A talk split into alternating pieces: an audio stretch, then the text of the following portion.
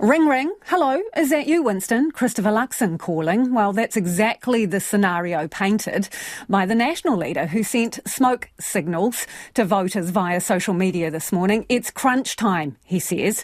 And if he's forced to, he will ring the New Zealand First Leader to form a government if National and ACT don't have the votes for his preferred two-party coalition post-election. Recent polls have New Zealand First cracking the 5% threshold needed to get back into Parliament. Parliament. To date, the National leader's been a bit coy about whether he's prepared to do a deal with Winston Peters. But now Christopher Luxon couldn't be more explicit. If New Zealand First is returned to Parliament and I need to pick up the phone to Mr Peters to keep Labour and the coalition of chaos out, I will make that call. And frankly, I think Chris Hipkins will ultimately do exactly the same thing. That's not my first preference. We all remember 2017. New Zealand First hasn't gone with National in 27 years and could choose Labour again. But that decision is ultimately up to you. So, what is going on here? Former Prime Minister and National Party leader Sir John Key point blank ruled Winston Peters out as a coalition partner at two elections. And Sir John joins us now. Kia ora, Sir John. Kia ora. What's the strategy here, do you reckon? Oh, pretty simple one, I think. Um, the simple reality is you need 61 votes um, to form a government. And, you know, um, we just don't know. I don't think anybody really knows how those numbers play out on election night. And, uh, but what I do know is a couple of things. I mean, the first of them is that, you know, you look at every election on who's in and who's out on a case by case basis. So in my time, we absolutely not only ruled the Maori Party in, um, but actually, when we didn't need them, we still put them as part of the governing relations. This time, um, Chris has ruled Te Pāti Māori out. So, you know, it does vary by election. Um, and the second thing is there's a very high expectation from New Zealanders that if you have the largest majority, not necessarily enough to form a government per se, uh, then you'll do everything you can to put together a government that um, so- stops the voters going back and having to have another election. So it really is just a race to 61 seats, I hate to say it. It's a warning shot, isn't it? It's a warning from Christopher Luxon to voters who might be swing voters or might not be solid national supporters that unless you deal him the hand that he can work with, with ACT and National, he's going to have to go shopping elsewhere.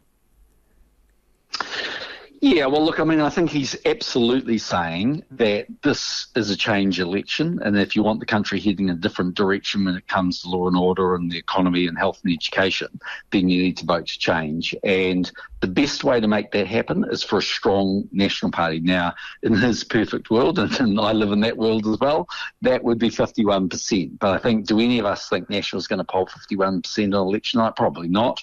On that basis, then you, you under MMP, you say, how do I cobble together a coalition?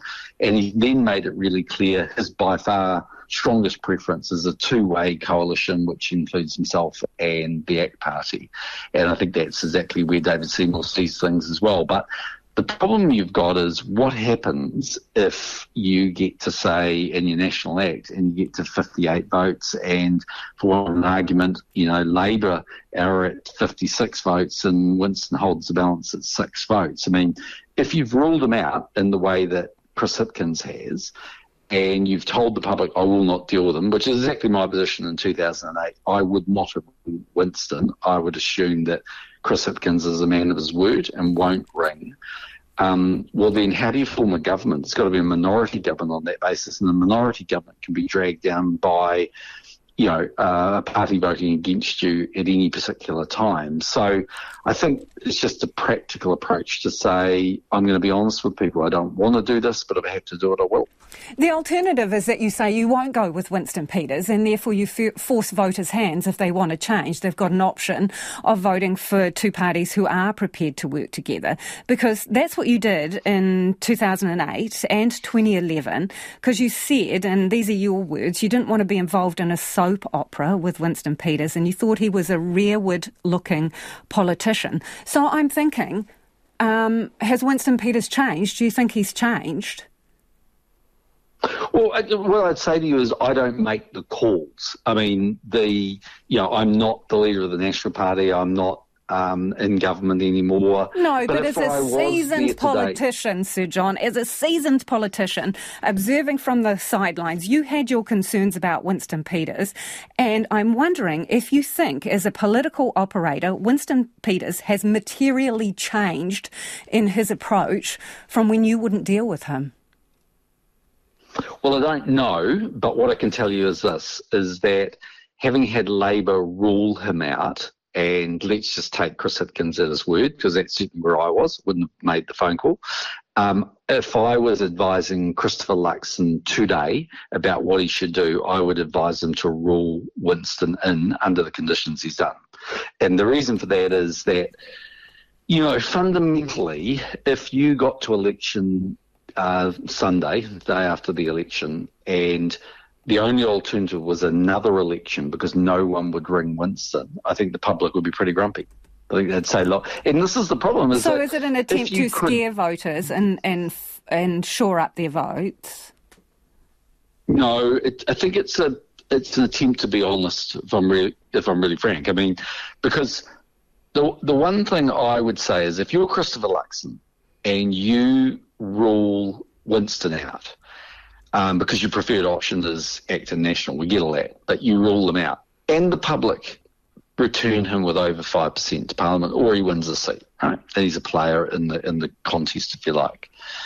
If the very first thing you do is say, well, no one can form a government and we don't want to have a minority government because they're inherently unstable, so therefore I will ring him the very first thing I do get done your logic, Sir John, and I'm sorry lie to, to the public. I think. Yeah, I do get your logic as you present it there, but the flip side of that coin is that Christopher Luxon has just given Winston Peters more oxygen. Do you accept that as the alternative as well?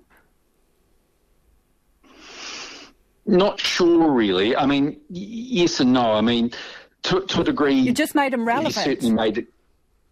Well, yeah, the problem the problem with that strategy because like if it was as simple as ruling someone out and therefore they weren't relevant, that would be easy. But the problem you've got is that just because you rule them out doesn't mean that five percent of people don't vote for them. And you know, at the moment, what happens is when you get a time where the big political parties aren't polling really big numbers, right? So typically in elections in New Zealand, National and Labour polled around about 80%. There was always 20% going somewhere else, whether it was social credit or values or somewhere else. And in more recent times, a lot more players.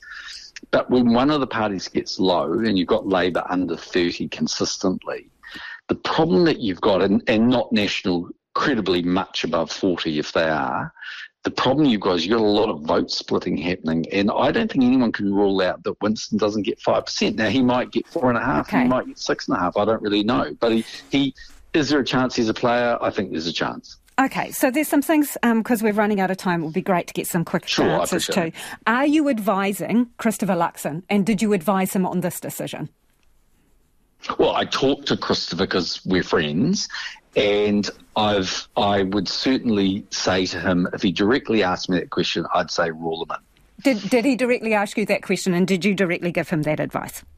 Oh well, look over the last six months we've had endless oh, conversations. come on, Sir John. And they move and they move around quite a bit. But but put it this way, I can count to sixty-one, and it is whether you like it or not, politics is an ugly business sometimes. I'll take that as a yes then, right? Okay, so um, how much of this is about managing ACT's expectations, letting them know that they're not the only option in town?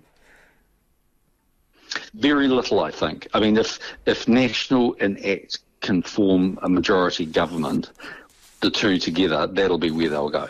Why not talk to the Māori Party? You did. I think, the, yeah, I th- I, it's I, I, you have to accept this comment as, me, comment as me being a bit out of it now, but I, I just think the Maori Party are quite a different beast today as they were in my day. I mean, Tariana and Peter were great operators, very good people to deal with, very pragmatic, did some wonderful things for their people.